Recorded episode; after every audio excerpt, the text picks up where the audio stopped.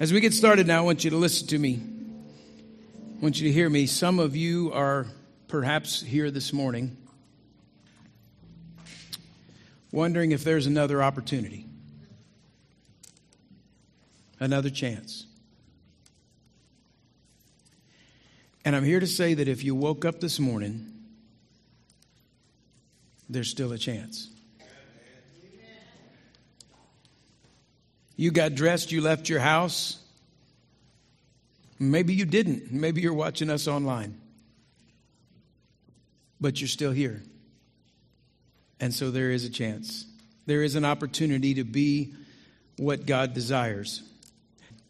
You know, I let my mind wander. If you back up to Genesis 8, I, I kind of let my mind wander on that image beginning in verse 15. You see it? It says, Then God spoke to Noah Come out of the ark with your wife, your sons, and your sons' wives with you, and bring out all the living creatures that are with you birds and livestock, those that crawl on the earth. And they will spread out over the earth and be fruitful and multiply on the earth. So Noah, along with his sons, his wife, his sons' wives, they came out, and all the animals, all the creatures that crawl, and all the flying creatures, everything that moves on the earth, came out of the ark by their families. Now, I kind of let my mind wander through that image. Remember, Noah heard in chapter 6 that God had a plan and he had faith. And remember, at that point, Noah alone was serving the Lord. And so Noah believed God and Noah obeyed God. And Noah built an ark and he raised his family for 120 years from that word of God. He fathered two sons and they grew up. And imagine, imagine the boys being asked at school. So, what's your dad do? Well, he's a preacher and he's a builder. Okay, so what's he building? An ark. Silence, right? Uh, you remember, it, it means a, a coffin. And so then they get in the ark and they're inside the ark. And here's what blows my mind. When this all ends and the ark is opened and they're in the foothills of Ararat, Noah and his family face a completely wide open, reshaped, blank canvas of a world. You ever thought about that? It's sort of like Adam on the first day. And so the question today is how do we, how did he, if he was the new Adam, if you will, how do you start over? And that's kind of what we're asking today. Remember, we're only one message in each chapter, so we're trying to see a big picture here. A lot of things we could talk about in this chapter, and there's plenty of stuff that you might want to add. Well, what about this and what about that? We're going to focus in here. Remember, God could have completely started over, couldn't he? I mean, he could have just started all the way over and created a new Adam and just began. But what he did was this listen now. He invited Noah to go with him in doing something new. He is the Lord of the second chance. Do you hear that? He is the Lord of the second chance. And so imagine what Noah and his family and his sons faced in this new world. Some of you are looking to start over, some of you are looking for a second chance.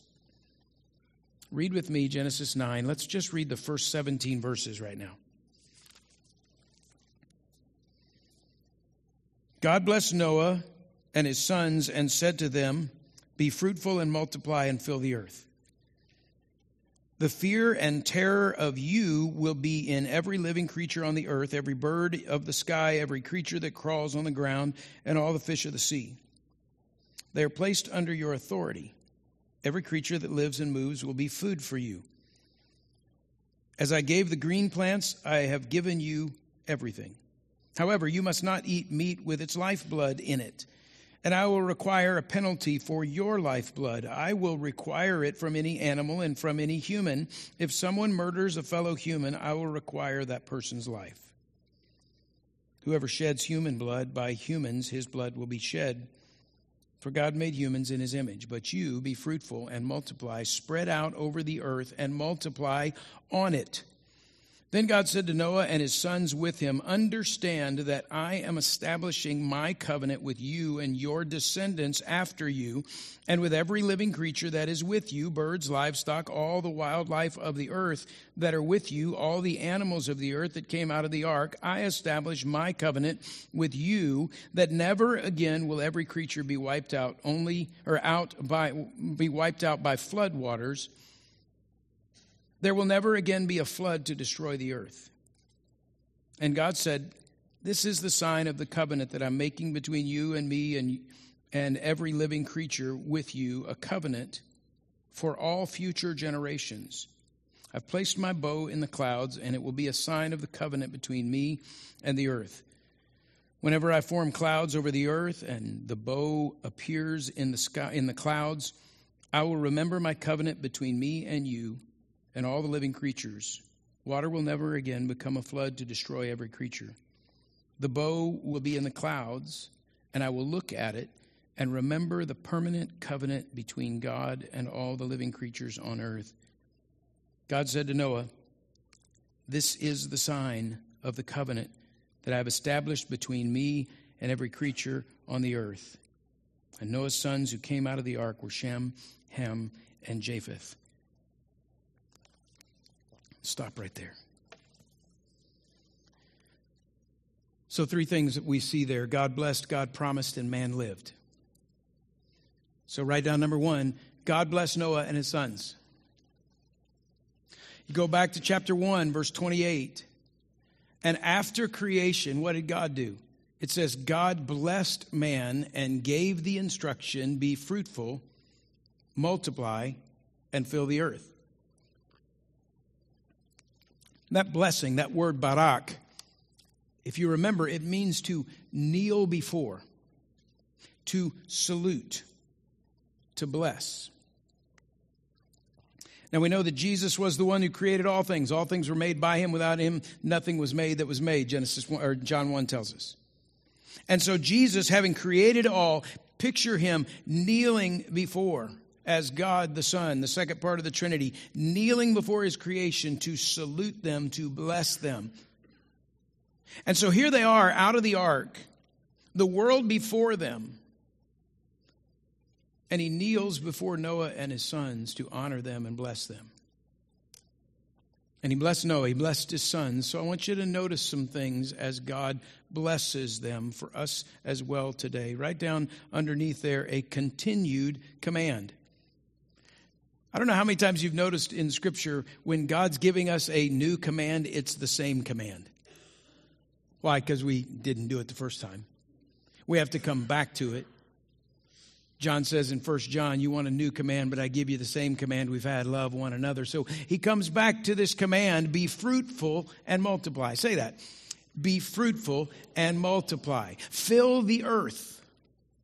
Notice this, this is a sort of a twofold focus. The first focus is fruitfulness and multiplication, and the second is the reason for that, and that is expanding their reach. Be fruitful and multiply and fill the earth. I'll say it this way fruitful multiplication is about the image of God being advanced. Listen to that. It's about the image of God. God made man for a relationship with him. And God is saying, You, I made you, so now be fruitful. In other words, fulfill your purpose. I love you. I want you. I want more of you. Fulfill your purpose. It's what he wants for his people. Now, it's interesting. There are some people in uh, church circles that rebel against, or not rebel, that's a strong word, but, but recoil, that's a better word, against the idea of churches growing. No, we need to focus, they say, on, on do, being who God called us to be. And I agree with their principle, but you can't get away from the over and over being told to be fruitful and multiply. Why? So that we can increase the image of God. Let me give you some examples. When, when, uh, when Jacob was renamed Israel in Genesis 35 11, God says, Be fruitful and multiply. In Jeremiah, he's speaking in chapter 23, verse 3. And he's talking about the judgment that is coming and the captivity that will follow. But he says that when they return, I will gather the remnant and they will become fruitful and increase. It's what God wants for his people still. In John 15, Jesus says, Remain in me. And then in verse 8, he says, My Father is glorified by this, that you produce much fruit and prove to be my disciples. The blessing of God starts in creating us. It continues in saving us. And in that return that he or uh, as a return he desires for us to then enlarge that reach to increase the number of image bearers. All of us that were created bear his image, but those of us who have been reborn in, Christ, we have been recreated to bear his image spiritually. And he wants us to increase the number of image bearers that are enjoying what God has given. Now, there's another thing here I just wanted to say going by because somebody would ask about it, and so I'll just reference it. And that is a change in menu. Did you, did you notice the change in menu? Every creature crawls will be, and all the fish will be what? Food for you, praise God. Every Oh, later in the in the uh, in the law, they had some things like lobster and shrimp taken away from them, and then in Genesis ten, we got them. Or Acts, Acts ten, we got them back. Praise God. As I've given you green plants, I have now given you everything. It appears, and we don't really have a commentary on this in Scripture, but it appears that initially we were not carnivores. Chapter 1, verse 29 says, I've given you every seed bearing plant, every tree whose fruit contains seed is food for you.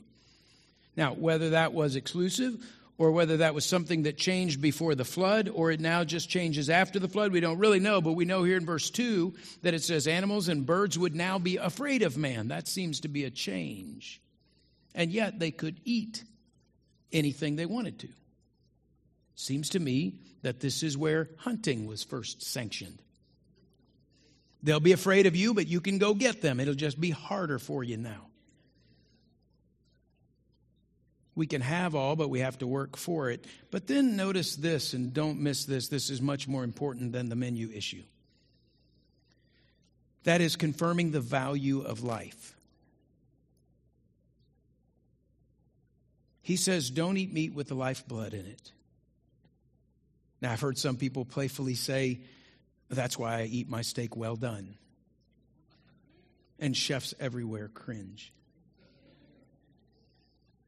The point is not that. Here's the point it's not about how you cook your steak, but it's about the order and the civility and the respect for lifeblood and life in general. Created by God. God is creator, and so we should honor his creation and we should honor life. In other words, you don't kill an animal and then fill your lust for food right there on the spot, but as honorable hunters do, you honor the life that has been given to eat and the one who gave it, who created it. And the idea of carefully and orderly butchering the animal and preparing the cuts in a way to honor the gift and the giver. And then we're to eat. But then he takes it deeper in regard to man. You know, we are a little lower than the angels. We are the highest part of God's creation, made in the image of God. And right here, God says, I will require a penalty for killing a person. I know some of you are waiting for the other shoe to drop. I'm not preaching a message on life or death or the death penalty, but there are principles here last week things were so so busy and so crazy and so many things had happened and I got in my message and I realized that at the end of the service I hadn't even referenced this and then I got to this week's message and I went that's why. 9 days ago a landmark happened in our country that perhaps we thought would never come. And that is that the 1973 Roe versus Wade decision was overturned after 49 years and of course it has not federally outlawed that horrendous procedure, but it has turned it back over to the states. It has localized the control and removed it as a constitutional right. Listen to me very closely. We cannot legislate morality. So I don't put my hope in man's laws, but we must recognize, even from this passage, this. One is this that God values human life above all other life. And if we truly believe that all are created equal, as we would so quickly Americanize to say, if we believe that all are created equal, if we believe that God is creator, then that means he controls and even by permission or by acquiescence, he allows every human life that is created to be created. Regardless of how the circumstances were that created that life, God is still creator and he is still the Lord of life. And so, whether by intentional desire or even a violent act, if there is human life, we say as Americans, that life has a right to life, liberty, and the pursuit of happiness. And so I do celebrate this decision that will seek to protect helpless lives from being snuffed out.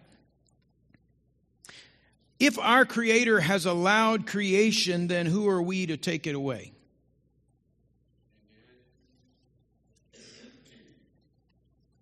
And then you cannot get past in these verses, if we just allow the Word of God to speak, at least that death penalty was given as a possibility. Oof.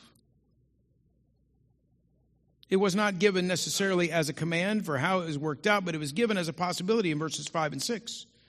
And the reason that it is allowed is also given that God made humans in his image.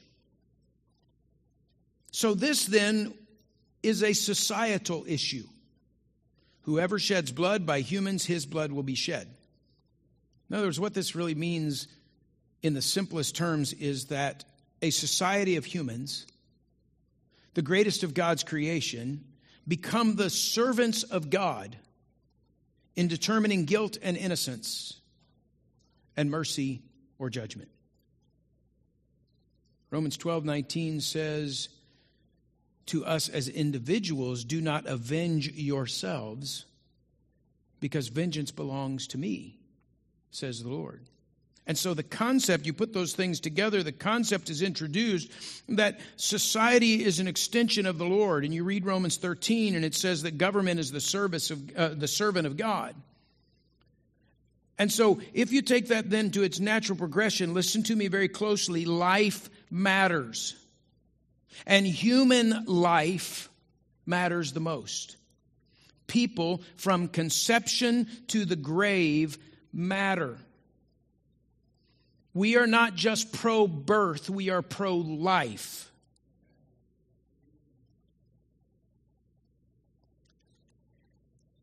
And that's a simple valuation, but it's a complex actuation. And yes, we as the people of God, listen to me, should lead the way. We should lead the way in protection of, of, of, life for those in our society that are devalued. And we should say, listen, that their lives matter.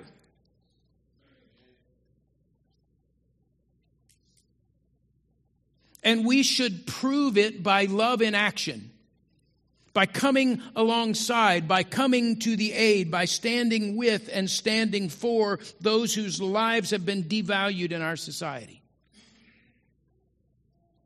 And we should stand up and we should speak out and we should say that this devalued human life matters. And we should not further devalue it by refusing to rise and speak we should walk and we should act on their behalf. And that includes the unborn and the marginalized and the helpless and the homeless and the aged. I seem to remember somebody saying that the second greatest commandment was to love your neighbor as yourself. And that means we should fight for their right to have the same rights that we expect. And let me just say, as I let that sit for a minute, that yes, that probably fully means exactly what you think I mean in every aspect.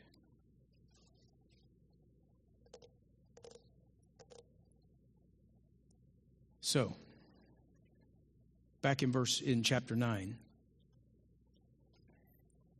as this world grows with Noah and a blessing from God is a society that recognizes God and then is used by God, but do not forget that God is still on the throne.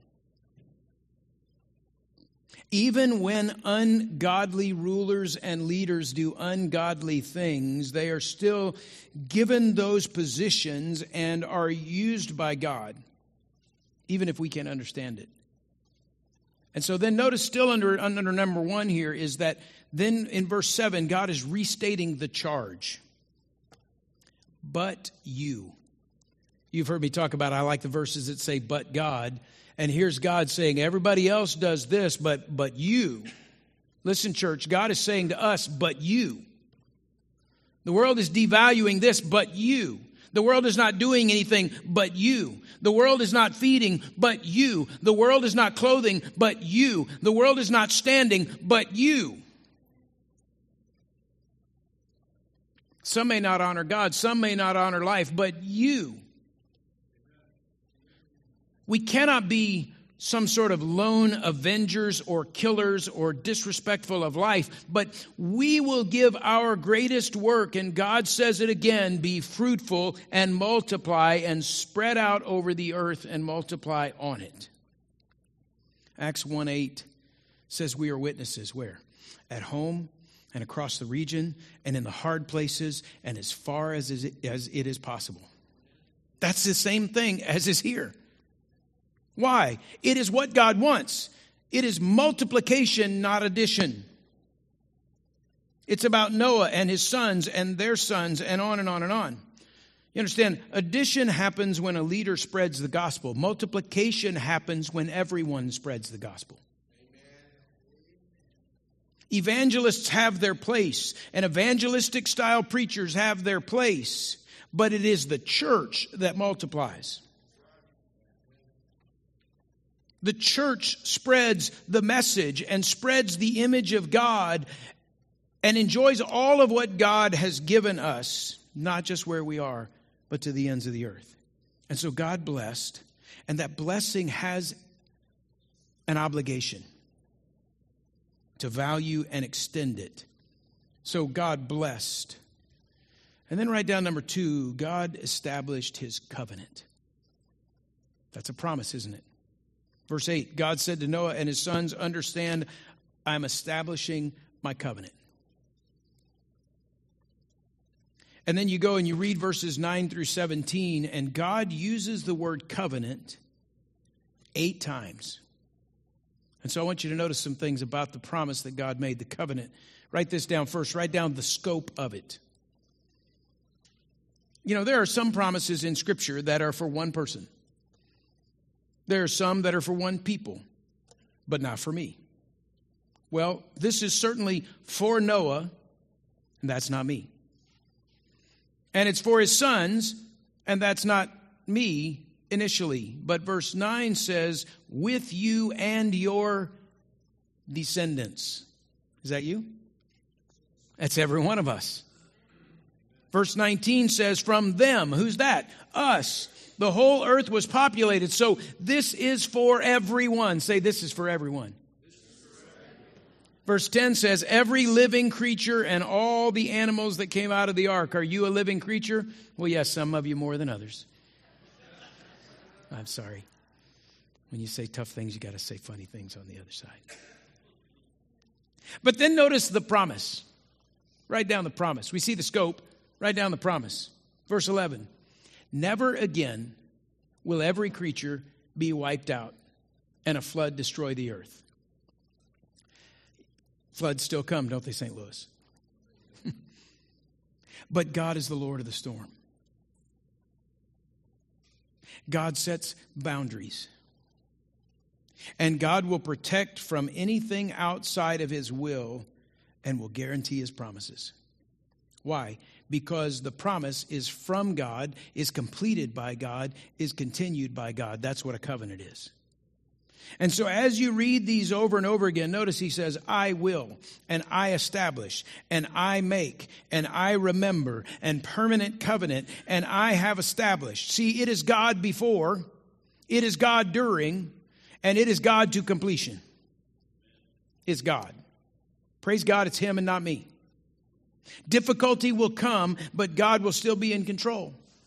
Isaiah 43 2 says, When you pass through the waters, it doesn't say you won't go through the waters. It says, When you pass through the waters, I will be with you, and the rivers will not overwhelm you. And when you walk through the fire, you will not be scorched, and the flames will not burn. It doesn't say that w- rivers and fires don't come, it just says, I'll bring you through them. Why? Isaiah 43 3 says, For I am the Lord your God, the Holy One of Israel, and your Savior. Oh, that's it. and by the way, Isaiah 43 1 says, This is what the Lord says The one who created, the one who formed, he says, Do not fear, for I have redeemed you, and I have called you by your name, and you are mine. That's why I go through the waters, but I come out. That's why I go through the fires and I come through. And then Isaiah 42, 6 and 7 says, I am the Lord, and I have called you for a righteous purpose, and I will hold you by your hand, and I will watch over you, and I will appoint you to be a covenant for the people in order to open blind eyes, to bring out prisoners from the dungeon, and those sitting in darkness from the prison house. You can't get away from those two verses right there 42, 6, and 7. You go flash forward to 61, 1, and you see that's exactly what the Messiah would do. And then you go to Luke 4 and you find Jesus saying, That's why I came. To do those things right there. Praise God for His control and for His purposes. And so then, how do we know? So, write down the sign. There it is in verse 12. And anyone that misuses this sign does it intentionally. They're doing it to take away the focus on the one who made the promise. I have placed my bow. You know, when the hunter would come home with his bow, or the warrior returned from the battle, they hung their bow over the door. Oh, there's some cultures that they would come in and they would come home and they would put their gun over the door. Same idea. What they were saying was the killing is over. The hunting is over. The battle is over. I'm hanging this by the door. And so God says, when you see it, you will know that never again will I do what I did and be afraid. Whenever I form the clouds, see, rain's still coming, but God's still the Lord of the storm. God is in it, whether it's natural or it's intentional, it's still God in the midst of it. And so when you see it, number one, God is not destroying, He's still in control. When the battle comes into your life, when the storm comes into your life, understand God is not destroying, He's still in control. And then number two, that trouble comes, go ahead. Sorry, I don't want to get ahead. You're celebrating what God's saying. Trouble comes, correction comes, but God will remember his promise. His promise endures. So, one more thing about that write down the word the sacrifice.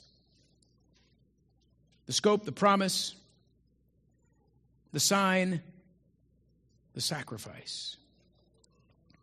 See, we come back here, listen to the value of blood.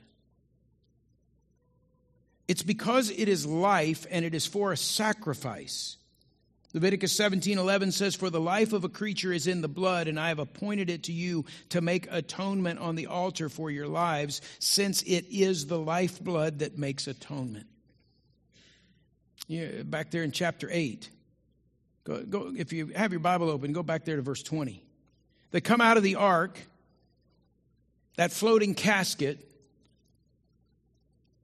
They've died to self. They've died to trusting themselves. They've trusted the word and the provision of God, and they've gotten into the ark. And then in verse 20, they come out of the ark, and it says, And Noah built on built an altar to the Lord, and he took some of every kind of clean animal and every kind of bird and offered a burnt af- uh, offering on the altar. Do you remember that God had told him to take some clean animals along? When the Lord smelled the pleasing aroma, he said to himself, I will never again curse the ground because of the human beings, even though the inclination of the human heart is evil from youth onward. I will never again strike down every living thing as I have done. As long as the earth endures, seed time and harvest, cold and heat, summer and winter, and day and night will not cease. And Noah had believed God, and Noah had followed God. And in essence, Noah was in God when he was in the ark, and he came out of the ark and he worshiped. But more importantly, this he worshiped the way God told him to worship we always must come his way. Jesus said, No man comes to the Father except by me. We must worship his way. That was Cain's problem, wasn't it? He wanted to do it his own way. God said, If you do what is right, won't it be accepted? He didn't want to do it right.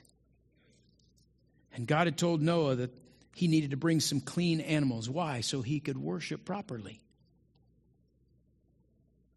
And the God who sent the animals, the God who saved them, the God now, that God smells this aroma of a faithful, obedient propitiation, a substitutionary sacrifice, and it pleases him. It satisfies him. And he says, I will never again curse the ground and never strike everything down, even though, ho, ho, ho, it's always been grace. Even though the inclination of your heart is evil, it's always been grace. Even then, it was still grace. When we come as He says to come, He is pleased. And though we are sinners, He receives us and is pleased because it is based on His promises and His provision and not on ours.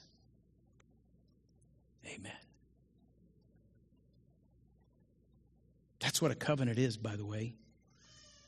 And it pleases God. Ephesians 5 2 says, Walk in love as Christ loved us and gave himself for us a sacrificial and fragrant offering to God. And so he, he blessed the people. And people blessed by God in the covenant of God, promised, established, continued, completed by God, he begins this second chance for those who come with God. There is a second chance, but listen, it's with God. So write down number three living in the covenant. There is so much that we could say about the last half of this chapter.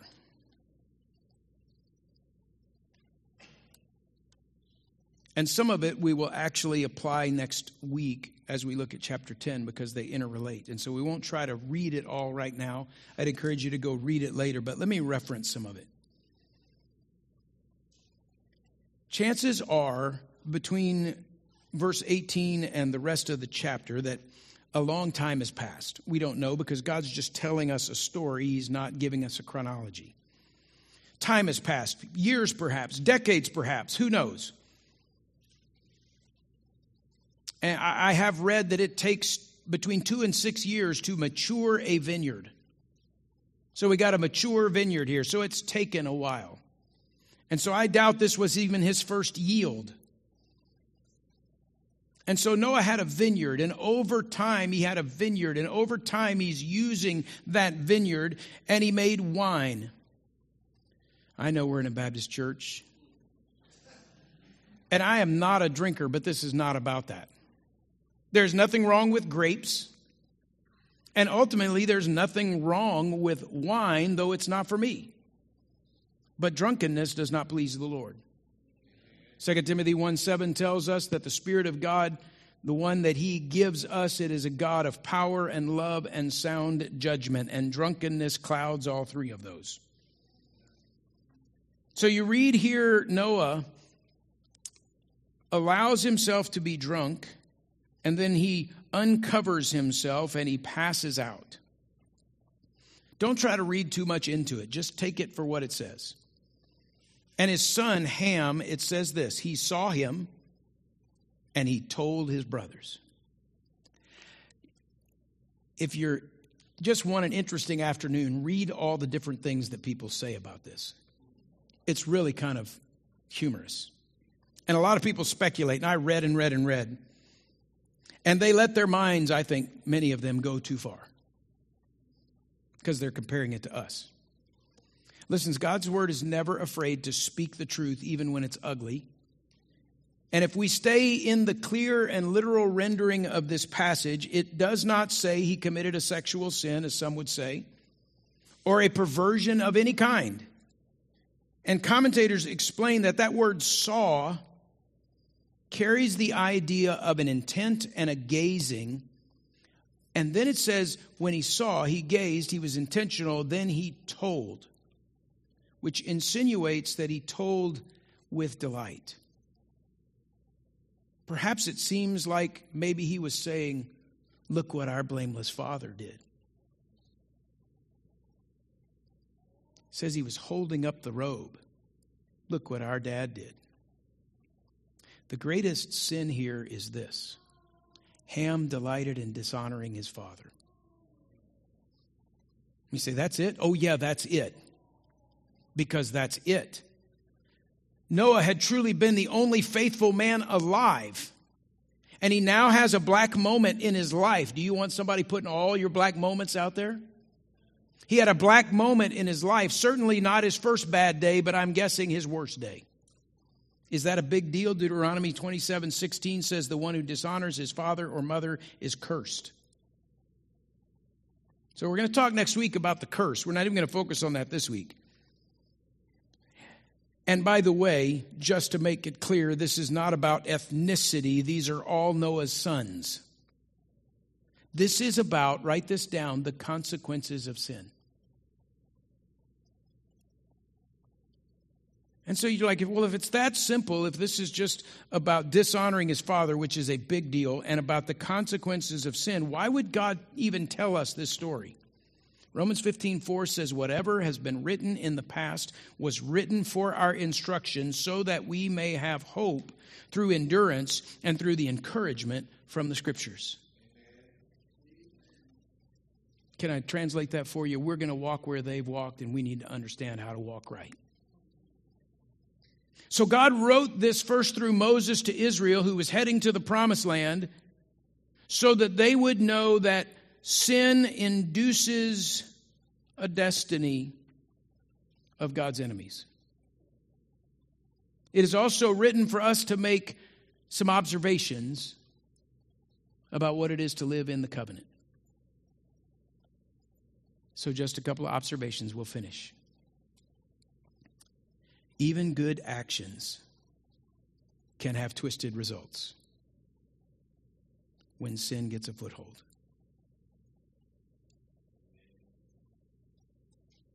From vineyard to drunkenness to shamefulness to a curse. I think that's what James said happens.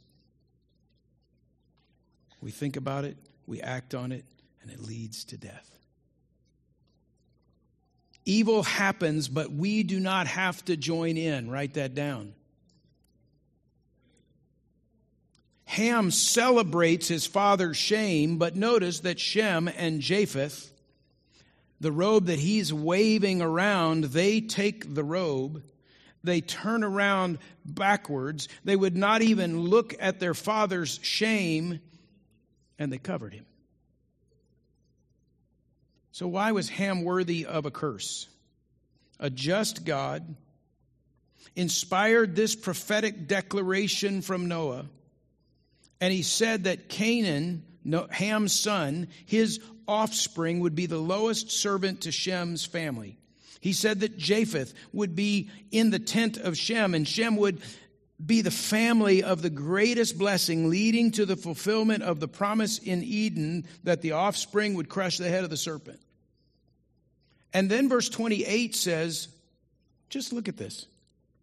Noah lived 350 years after the flood. He lived 950 years and then he died. Listen, at some point, they are going to say about you, about me, they lived X number of years and then you died. My grandmother is 105. She'll be 106 in September, still lives alone.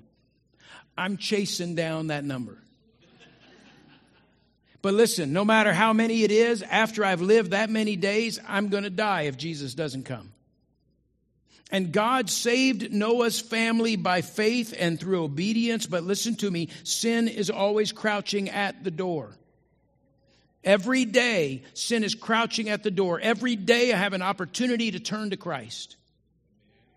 And so, how do we live in the promises of God? Why do we live in the promises of God? It's as simple as this, and you can write this down and take it to the bank. In good days and in bad, no matter your parents or your friends or your family, we can still turn to God.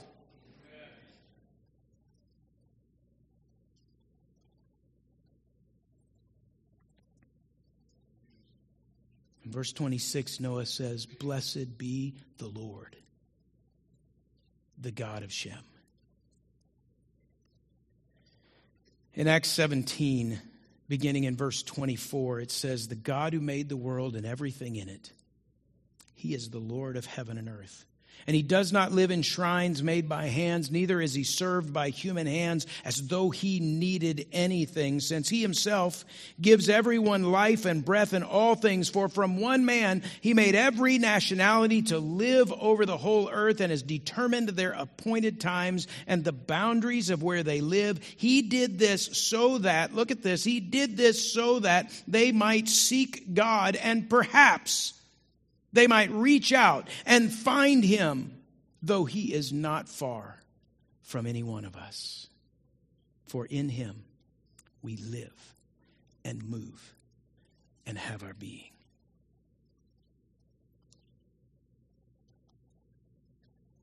God determined the time and the boundaries so that they might seek him and perhaps reach out and find him. Because listen, he's not far.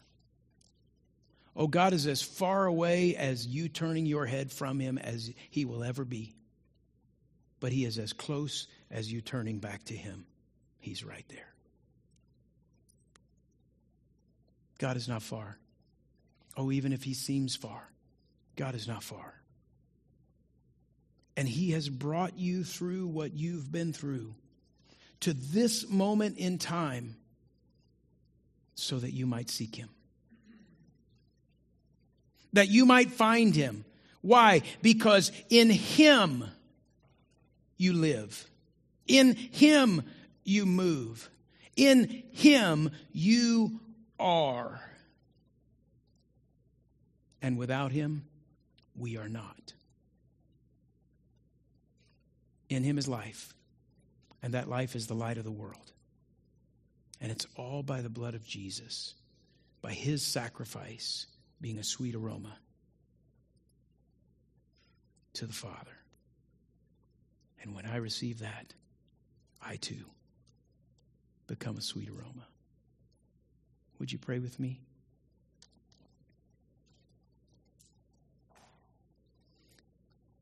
This is a holy moment. And I really want us to move into a time of worshiping the Lord who lives and moves and gives us being when we live and move in Him.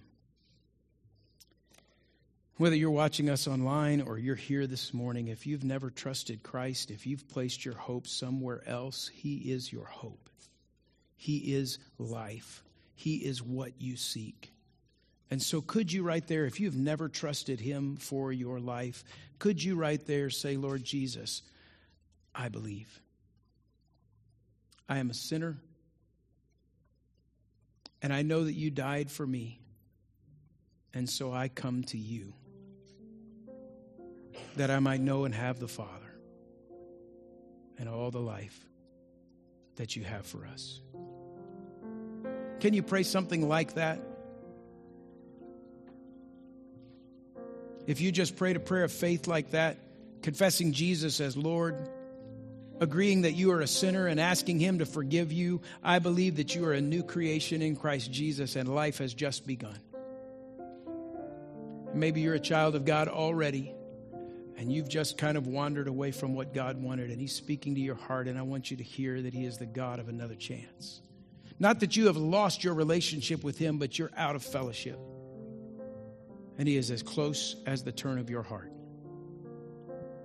And so, could you, as already a child of God, say, Lord Jesus, I come. Forgive me of my sin. Make me clean. Make me new. Make me whole. Father, as we confess you, we worship you. As we admit that there is no other hope, we worship you. Forgive us for trying to provide our own way, for failing to recognize that it is you and you alone.